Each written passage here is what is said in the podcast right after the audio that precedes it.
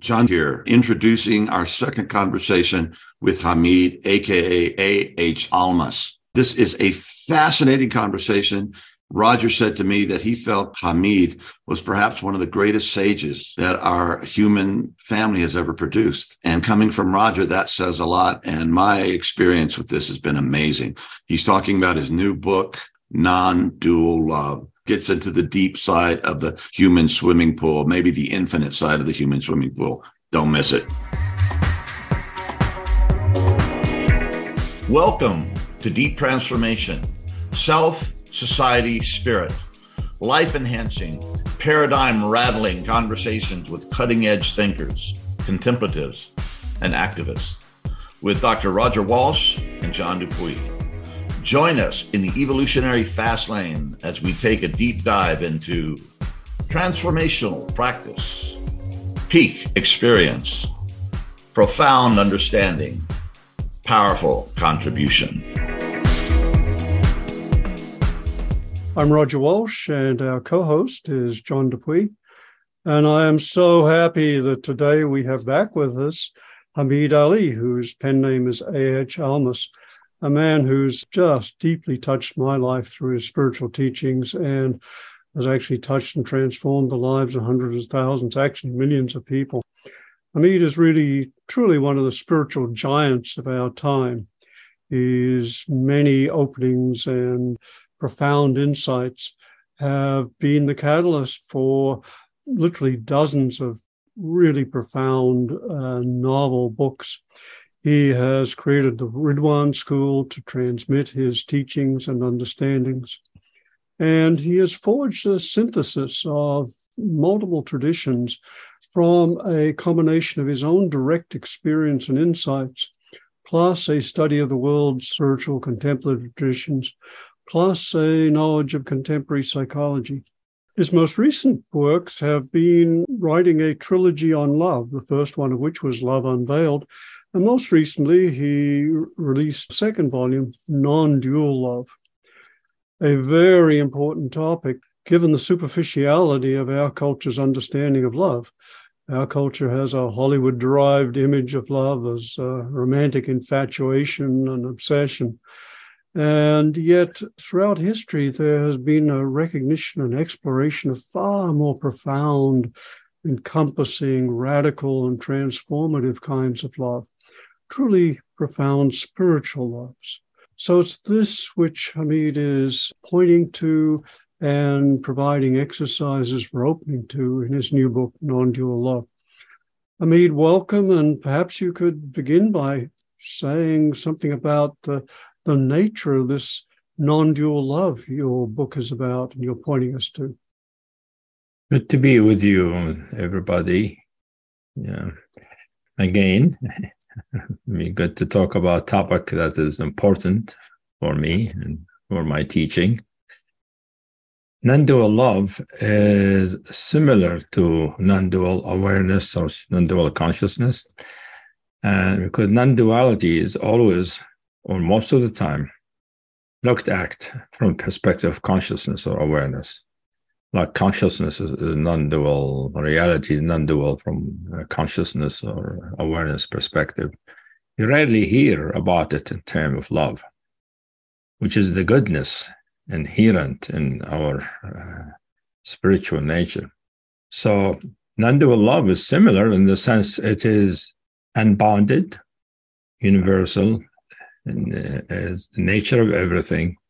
However it is pure goodness pure love, sweetness, delicacy, and intimacy, and light-hearted joyfulness.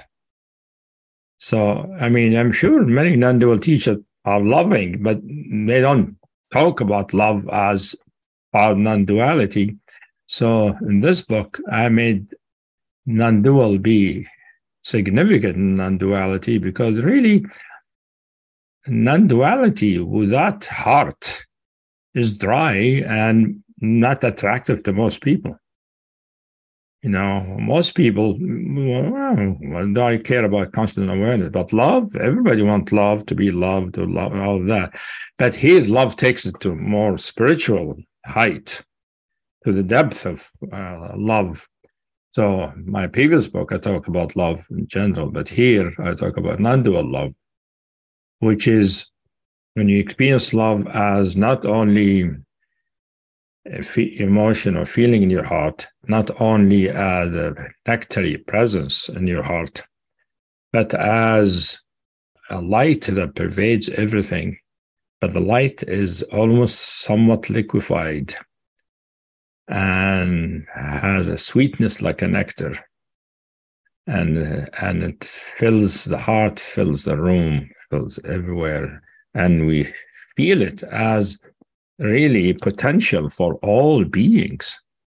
And it is the ground of reality, similar to the way awareness or consciousness or presence is, because it is one of the dimensions of the ultimate uh, ground.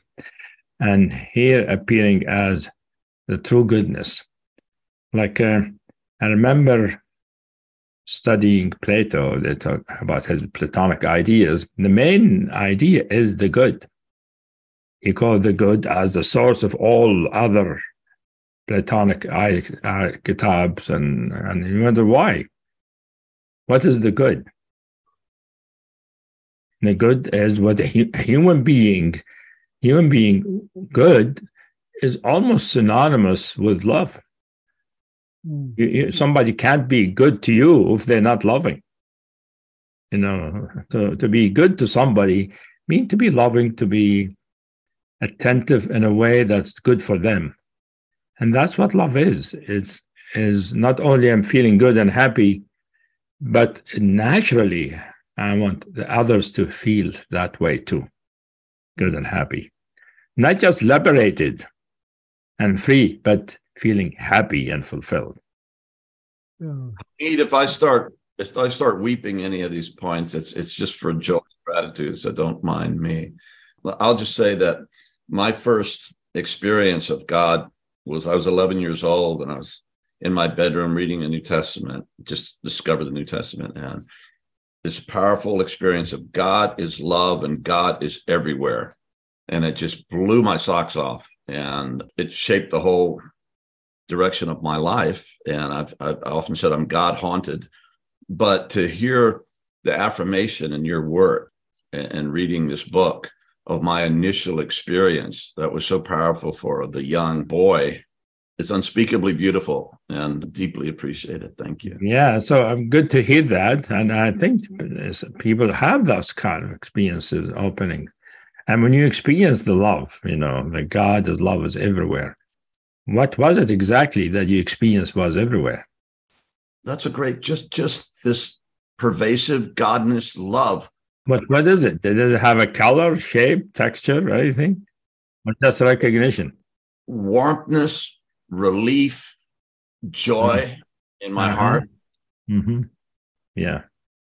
Sounds good. Yeah. Sounds wonderful. Yeah. I think that's one way it happens. And in the book, I do connect it with divinity, with God, and God love. I, I call it actually the usual name for the non-dual love in this teaching is divine love. I call it divine love, uh, differentiating it from other kind of loves. Um, partly because it is pervasive, not one person's love, but the love of reality itself, and completely pure, has no self, no self interest, no self you know, reference. And its purity and its selflessness make me call it divine. You know. You mentioned there's a lot in what you what you've already said, Hameed. Several threads I'd like to come back to, but one of them was the benevolent, the inherent benevolence of this love. And you have a line in your book that says that this love reveals the fundamental benevolence of reality. And that's a that's quite a statement. I remember Einstein saying that one of the most most important questions was, "Is the universe benevolent?" Well, you have an answer. Yes. Yeah, for most people, when they look around, they don't see benevolence. Especially these days, you look around society, it says benevolence. That doesn't seem to be the main thing. Main thing seems to be division and uh, you know and and antagonism and all of that. So, yeah, so when you say divine benevolence, you know, people who have what's called faith or have deep experience know about it, but it is hidden to the ordinary eye, the ordinary heart, because it's an invisible or an underlying deep ground of our consciousness. So we have to penetrate deeper. So it's potential to every human being to experience it, but that doesn't mean it's apparent to every human being. But it is benevolence in the sense, the way I look at it, you know, Roger, is that without love, there will be no reason for the universe to exist. There's no reason for things to develop, to get more developed, to become more intelligent, more capable. What does that? It's a goodness of sorts, you know, that wants something to. And, you know, the Sufis ha- have a way they say it. They say God loved to be known. So God created the universe. So God, out of love, so the God will be known. So, so the creation is out of love, and and God wanted to be known through the human being. By the human being knowing God, the human being know themselves. They know their depth, their true connection, the true source. So to see the world through the eyes of love, the universe is beautiful. The universe is luminous with goodness. But you have to see it with the eye of love. Most people do not and have don't have the capacity. They have potential, but they don't have the. It doesn't need. Like John said, something happened when he was a kid. He was really curious. So the child is open. They can have those kind of possible opening. Some people have it run, but it usually takes a lot of practice, like the Sufis and the Christians do. A lot spend most of their life trying to working on through prayer and all kind of methodology to uh, approach uh, God through love. You know, like Rumi writes all the time about love, and God and God and love are inseparable for, for him, and also the universe is inseparable from that love.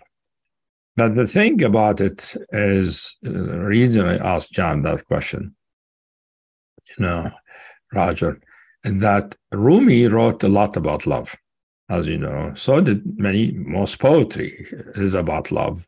As you know, most songs in our culture are about love. Most novels are about love.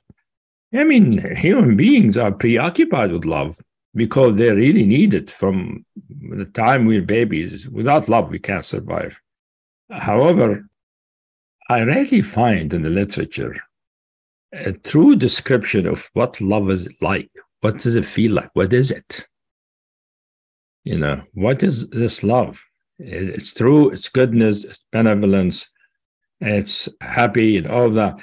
But I see that the outer expressions of it, not the very substance of it, the very beingness of it. So this book tried to get into both the expression of it when I describe, but also the very beingness of it. What's that feel like to, to be it, to feel it? And that is part of the contribution of this book. And I partly put it there because I don't find it in literature much.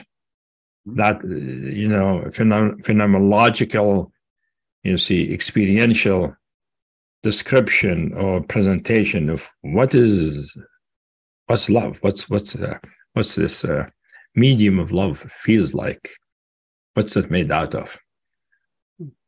And, and, and Hameed one, one of the things you said that really touched me because you can have an experience of love such as sexual love that can be ecstatic and wonderful but it can be totally selfish just to feel great in that moment. But what you talk about is the benevolence that comes out of this love. And without that you know, without this love and without the benevolence, it's like it's pretty pointless life and and all our practices and and all the stuff we're doing if it doesn't essentially come down to that some level.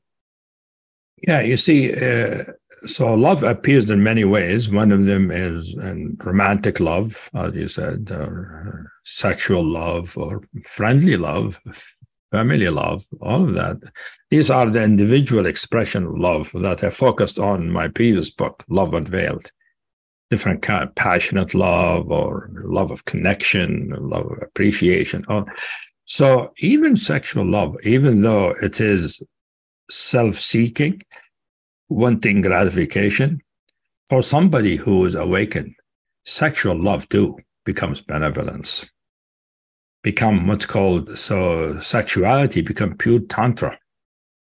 Pure sexual tantra, which means the practice of sexual encounter is to bring out more of this love, the goodness of love.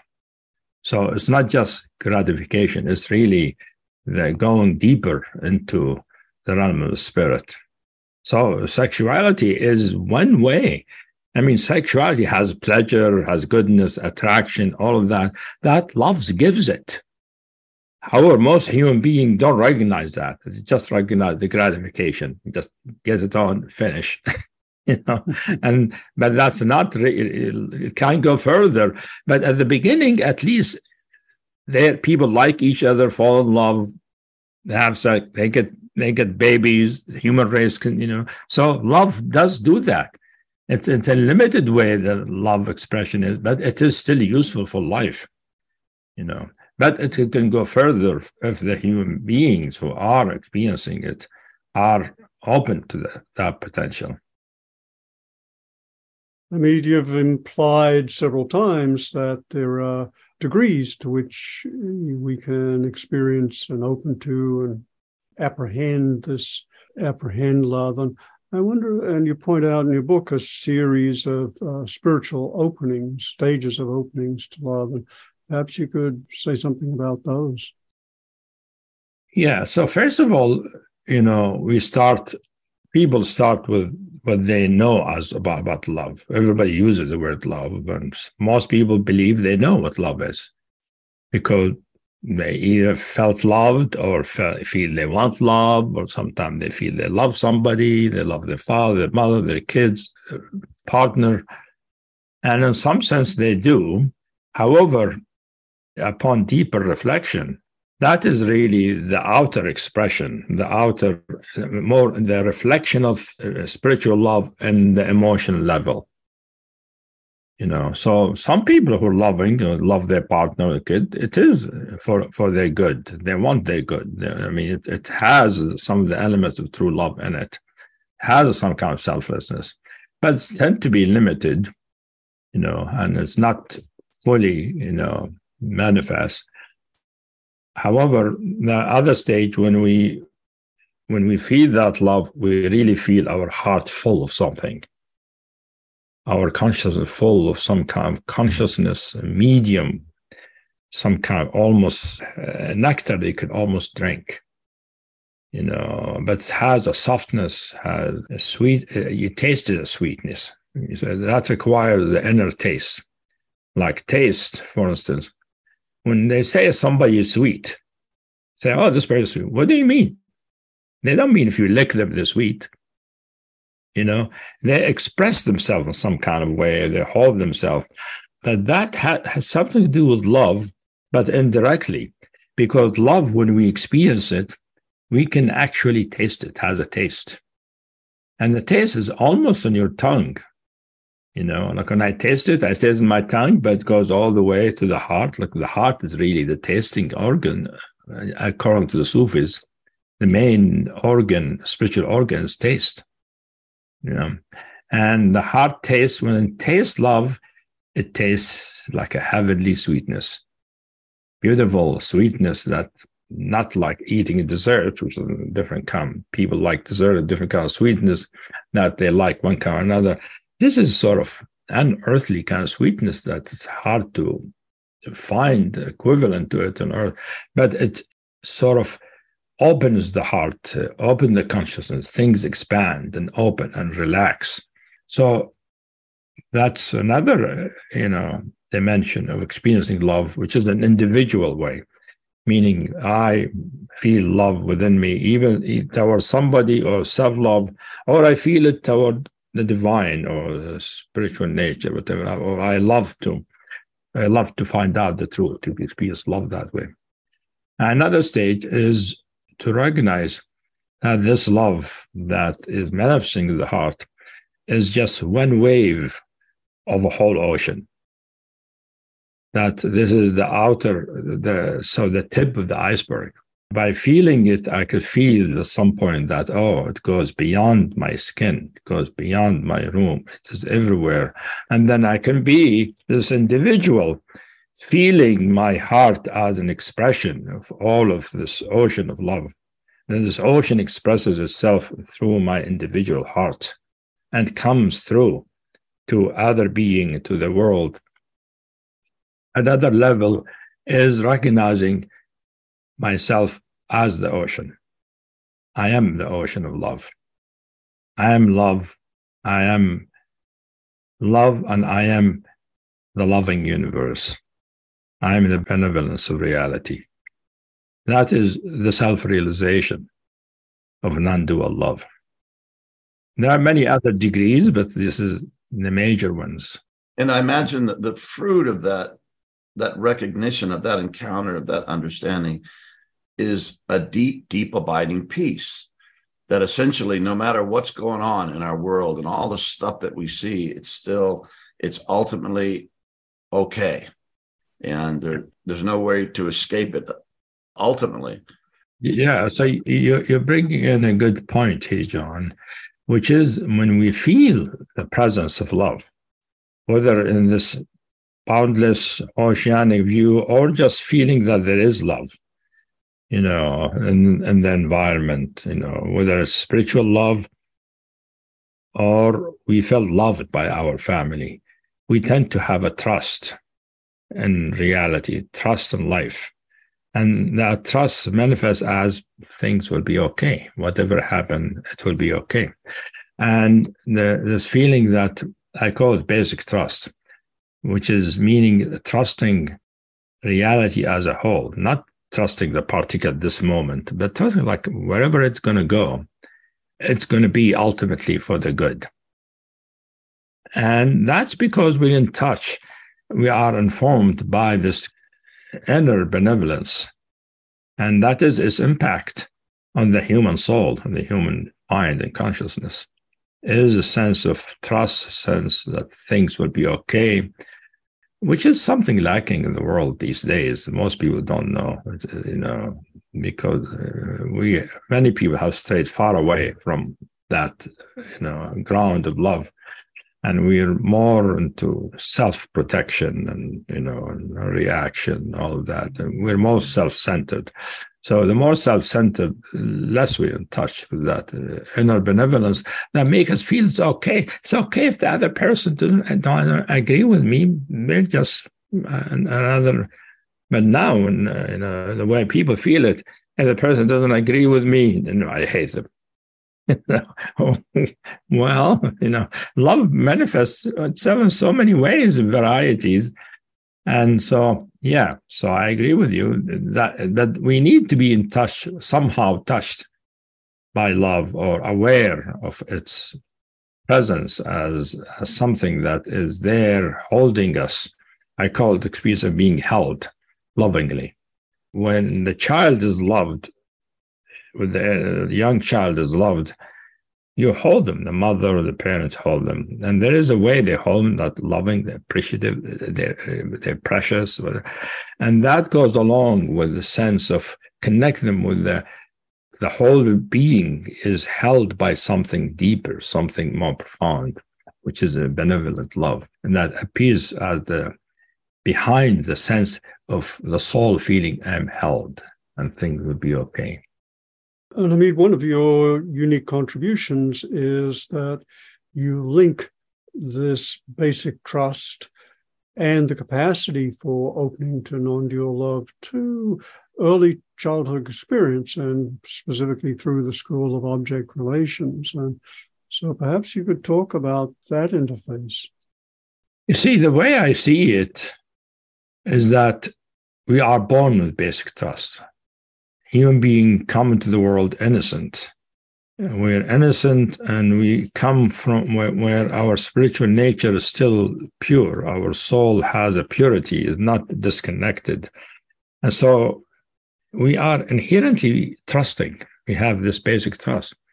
However, depending on, on uh, what happens in early childhood and later, whether that's encouraged and expanded, or is it limited and whittled away and sort of damaged because of what happened? And many people, when they come basic trust, but they end up feeling not trusting because reality doesn't accord with that uh, original thing we come up with it, we encounter reality that's destructive or painful or difficult or you know rejecting so we begin to lose that. It doesn't completely go away. It just goes underground. But it's just like human being has love inherently to them. They have basic trust inherently to them. So when I teach basic trust, how to regain basic trust, basically we work on dissolving the history that limits it, the history that limits it, that obstructs it. So restoring what was there already. Yes, exactly. It's already there, I think, for everybody you put the non-dual love in an even bigger picture because you describe most i'll step back and just say that most traditions describe the fundamental nature of our being and of the universe our true nature to use your term and the term which is used elsewhere too but describe our true nature as one particular thing as for example consciousness or rigpa or being, but you actually suggest that our fundamental nature and the nature of all everything can be experienced in different ways. And you lay out five of these, I think, divine love as presence, awareness, emptiness, um, change, or dynamism. This isn't something one sees often, as, as I understand different traditions. So, love to hear you speak to the to the multifaceted nature of our experience of true nature? Yeah, I think it's, it's a great question. A question that many people don't don't entertain, doesn't occur to them because they adhere to one teaching or another. And each teaching they have what they call the ultimate. You know, the ultimate is empty awareness. The ultimate is Satchitananda, consciousness and bliss. The ultimate is consciousness or stillness or whatever. And so that one of my favorite thing I did in the past is to sort of did a talk or article about how many ultimates are there. because HT teaching says this is the ultimate, but they're not the same. They're not talking about the same thing. It's not like they talk about the same thing in a different language. No, they're actually talking about different thing. And I know it because I explored those teachings and I, I, I experienced their ultimates and they are really different.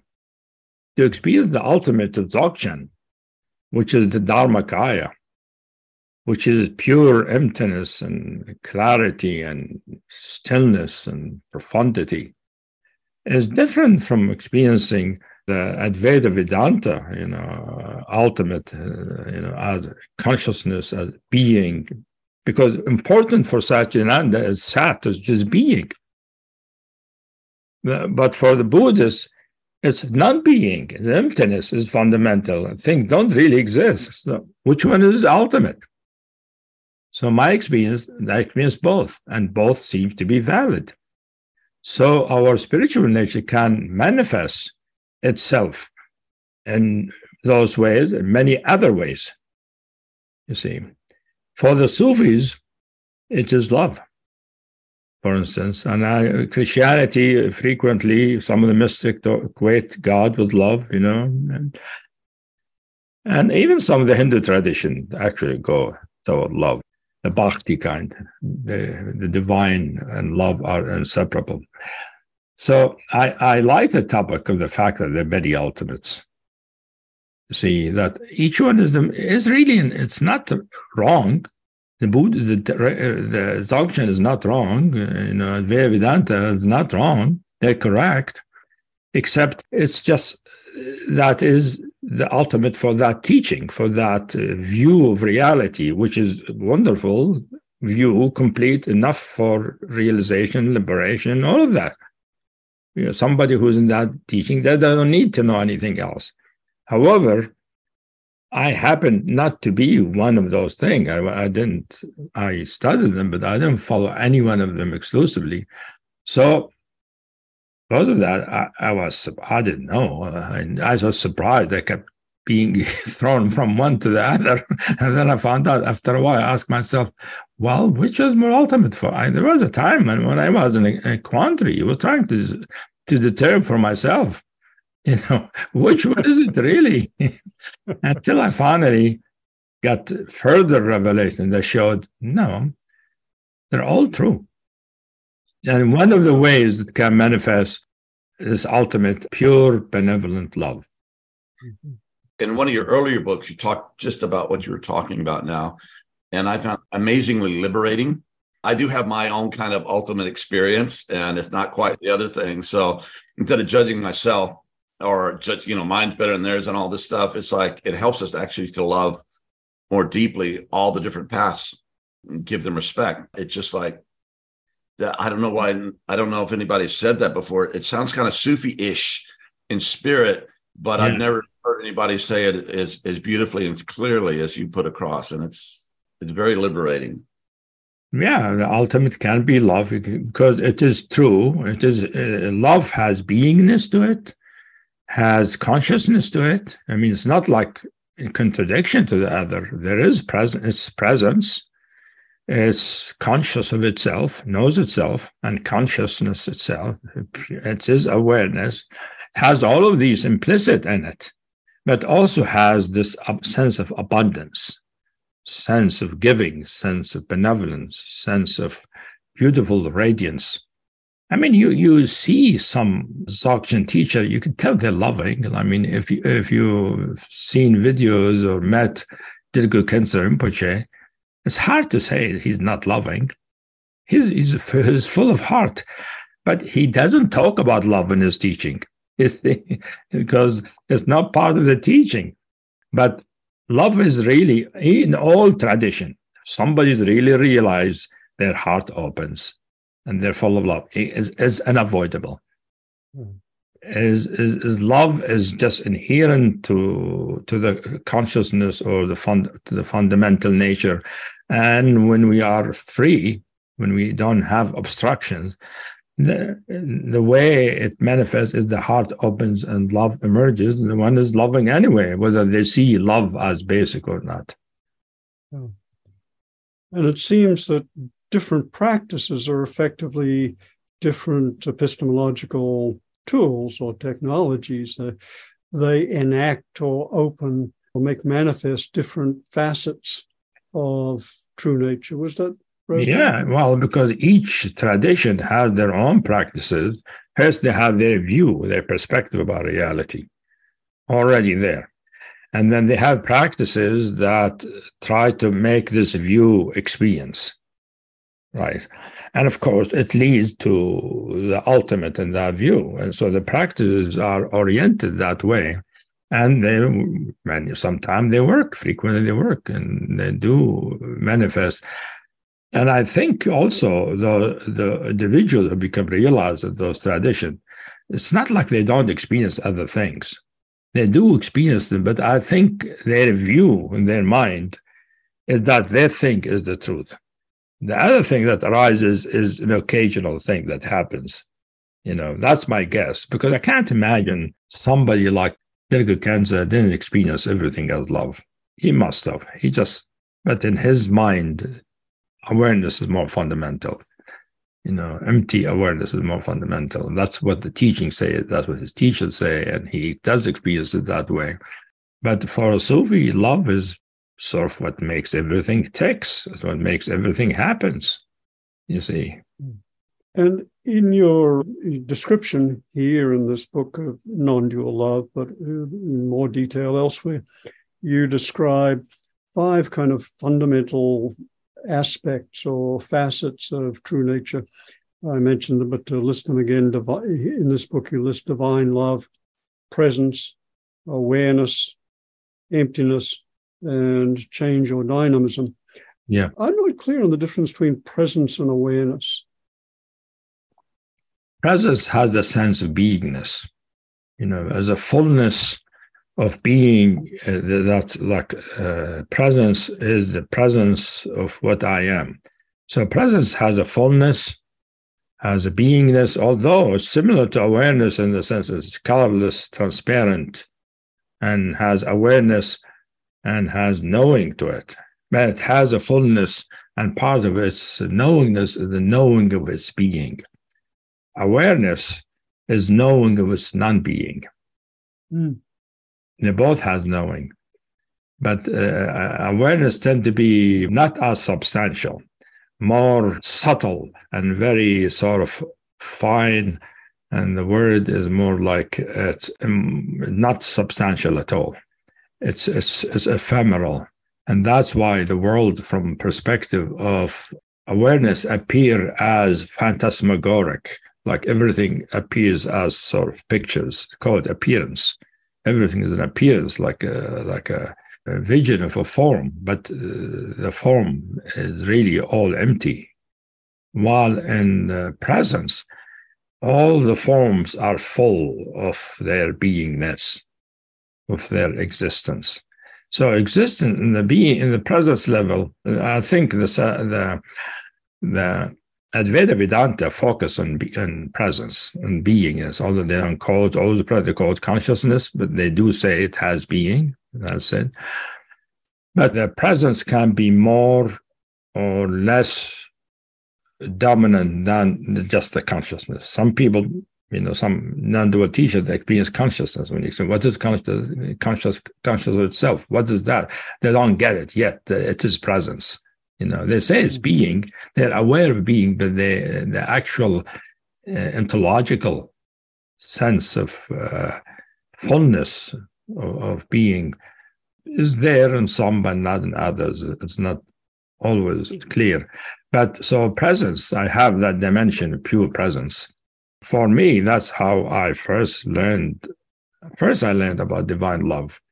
And then arose uh, pure presence and it was filled the whole universe everything made out of that and and me are walking around and and, i am fullness. Everything around me is pure fullness and beingness and true existence you know. And it's a beautiful you know condition to be in. It's like the fullness and richness of, of reality so uh, I don't, you know, adhere to the Buddhist thing that emptiness, you should know about emptiness and that will liberate you. I think it's true. Reality can be experienced as fundamentally empty, but also can be experienced also as fundamentally full and fullness of being. And but it's not being in the, in the mental sense of existence, is a more felt more immediate sense of uh, recognition of being recognizing itself as being which emphasizes some teaching like some the christianity and other places. And so the five dimension i mentioned is because the way it occurs in this teaching but i also see it as appearing in different traditions some emphasize one more than the other. I think everybody has them all, but what is emphasized in the teaching, what is conceptualized, is one of them usually. And the dynamism, the creative dynamism, is the dimension that shows how things happen, how things change. Because when you say everything is one, right, or non dual, it doesn't explain how come things move around what make them move around, what make things develop and change. It doesn't explain that. You need to experience the dimension of uh, creative dynamism to see how things happen. And that shows the way things happen is different from what the ordinary mind sees it, because it plays with the whole idea of time and space and all of that. And the dynamism is, me anyone, was a curious one among these five because the other qualities, divine love, presence, awareness, emptiness, feel like they can all apply to the absolute in it, both its in its unmanifest or unmanifest original nature and in its expressions, but it feels like change and dynamism only apply to the manifest expressions. Am I missing something? No, it, it applies to everything. Everything is changing. Everything in constant change. Remember Heraclitus, the change of the fundamental nature of reality? Uh, he was onto something. I, I would agree, but yeah. these are the these are manifestations. How about the unmanifest? Are you saying the unmanifest is presence, or is it emptiness, or is it what is that? Well, let's let's go with say the uh, pick one out of the box. Say the Vedantic Brahman, whose yeah. by definition is unmoving, unchanging, etc. Yeah, but then they say it is Satchidananda, which is you know the same people they say it's uh, moving whatever but they say it's satchitananda and then i mean in my teaching i talk about the absolute dimension which is uh, the pure the dimension that clarifies emptiness. I call that the unmanifest and from that arises everything. Everything arises out of nothing and what makes it arise is that this uh, stillness ground has in it a dynamic quality that comes out of it that manifests awareness and manifests what awareness is aware of in constant change. Deep stillness and emptiness is very pregnant at the same time. It's just ready to manifest into, I don't know, another universe or another person or another thing. And, and yeah. my experience touching into that, somehow everything's created from that mystery that I'm having a hard time putting into words right now. Yeah, it is true. But you see, the, the thing about a little t- tricky to talk about the unmanifest, like, you know, Ramana Maharshi or other talk about the unmanifest Brahman, but they're experiencing it and they describe it. Well, how can it be unmanifest if, if it is manifesting in their experience? So what's called unmanifest, you know, it's just relatively speaking to other dimensions. It is in the source of other dimensions. It is the source of, of love, awareness, presence, creative dynamism. In that sense, but it's not truly 100% unmanifest. There is a reality that is truly unmanifest. And that is not the Brahman. Hmm.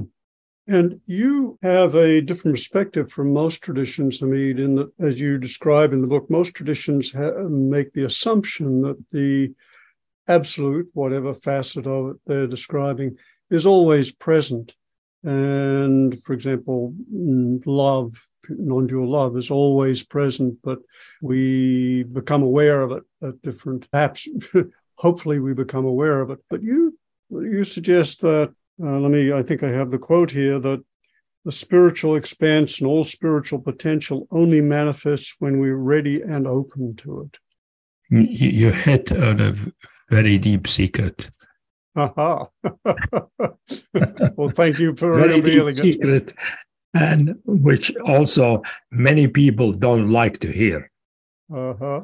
You see, because many teachings say, well, like the Dzogchen say, well, awareness is already there. You just need to be aware of it. You're not aware of it. The, the Hindu will say, you know, the Brahman or Satchidananda is already there. You're just not aware of it. Every, everything's made out of the consciousness, but because of our delusion, we're not aware of it. However, there are others who said something different. Take, for example, the teaching of Dogen, the Zen master, about Buddha nature, which is you know, Buddha nature, you know, in Buddhism, it can be the Dharmakaya or empty or empty awareness. But for him, he said, Buddha nature is present at the time of becoming a Buddha. When you are enlightened, you have Buddha nature. Before that, you can't say anything about Buddha nature, whether it is there or not there. Hmm. well, that certainly makes sense. I'm reminded. Yeah, because logically makes sense. How do we know if if you're not aware of it? Why do you say it's there? But obviously, we can experience it that way. We have the potential to open up. And the way I see it, my perspective, is that true nature is, is a potential for all beings. And it doesn't have to be always manifesting in you. Otherwise, how many things are manifesting? You know, Dharmakaya manifesting, Brahman is manifesting, love is. Ma- I mean, after a while, things are crowded. you know, they're all manifesting. How come they don't all manifest? You know, I think it's easier, you know, or simpler, or makes more sense to say there are potential, and they will manifest to the one who experiences it, who's open to it. Because who who knows about it except the one who experiences it? You know there's no proof outer proof that it's there. It's uh, individual experience. No ultimate is experienced except by an individual being. If you notice ultimate being never comes by itself and appears in the sky. I mean it's always comes experience of somebody. But the human being or the being is always important for the for ultimate nature to show itself, call it ultimate or true nature, showing itself, or us experiencing it. Showing itself or us experiencing it are really the same thing, you know, experientially speaking. So the way I see it is that it is inherent potential for all of us. Doesn't need to manifest except when we are, uh, you know, ready for it and open for it, and then it will manifest in its full regalia. It could manifest fully or limited way, depending on our capacity. So for me, that way is actually philosophically more sound. Think of it that way. So, which means the other thing about the unmanifest. We talk about the unmanifest. The true unmanifest is truly unmanifest, is unexperienciable let's see, wouldn't that be, say, go against, for example, you've mentioned Dzogchen and, and awareness Rigpa, which is described as unmani- un, unmanifest or beyond both unmanifest and, well, back up and say it gets tricky, of course, because the first claim would be that it's beyond any description. but since we've got to use words, there seems to be the, the implication that it is unmanifest. It is is not a phenomenon per se. How does that fit? But that is an interpretation of unmanifest. Unmanifest is something truly unmanifest. Mean you, it doesn't matter. doesn't you can't see it. You can't experience it. That's the definition of unmanifest. You know, literally, if you go to the dictionary, unmanifest mean it doesn't appear. However, it can manifest some of its potential. And one of those potential is Rigpa. Okay, oh, that's a different, yes, that's a very different perspective from the. It's a different perspective. I'm bringing in a different perspective. Like there is, like in my experience of myself, I mean, in the, in the way, one way I arrived at this, and at some point I recognize I am what I am. I am that. Just add the, the, you know, Vedanta will say, However, I cannot say what that is mm-hmm. because it's unexperiencable, unperceivable, unknowable. And it's what I am is unknowable. I don't know what I am, but I am that. And I, what I know, I know that, but I don't know what it is. However, I know what it manifests.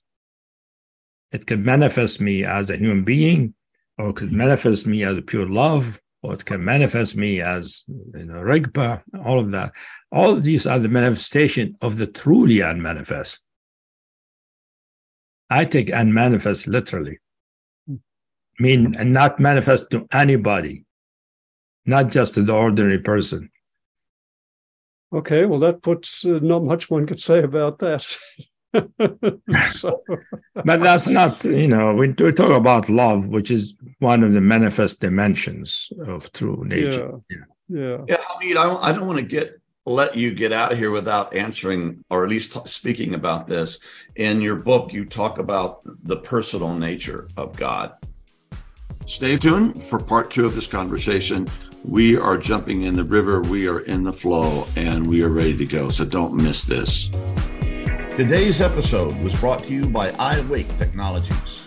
Visit the Deep Transformation website to find out more about iAwake's audio tools designed to wake us up, grow us up as a part of our daily deep transformational practice. Thank you for joining us. If you enjoyed this episode, please subscribe to the Deep Transformation Podcast, and we greatly appreciate your comments, suggestions, and questions. Thank you for all you are and all you do. From John, Roger, and the Deep Transformation team.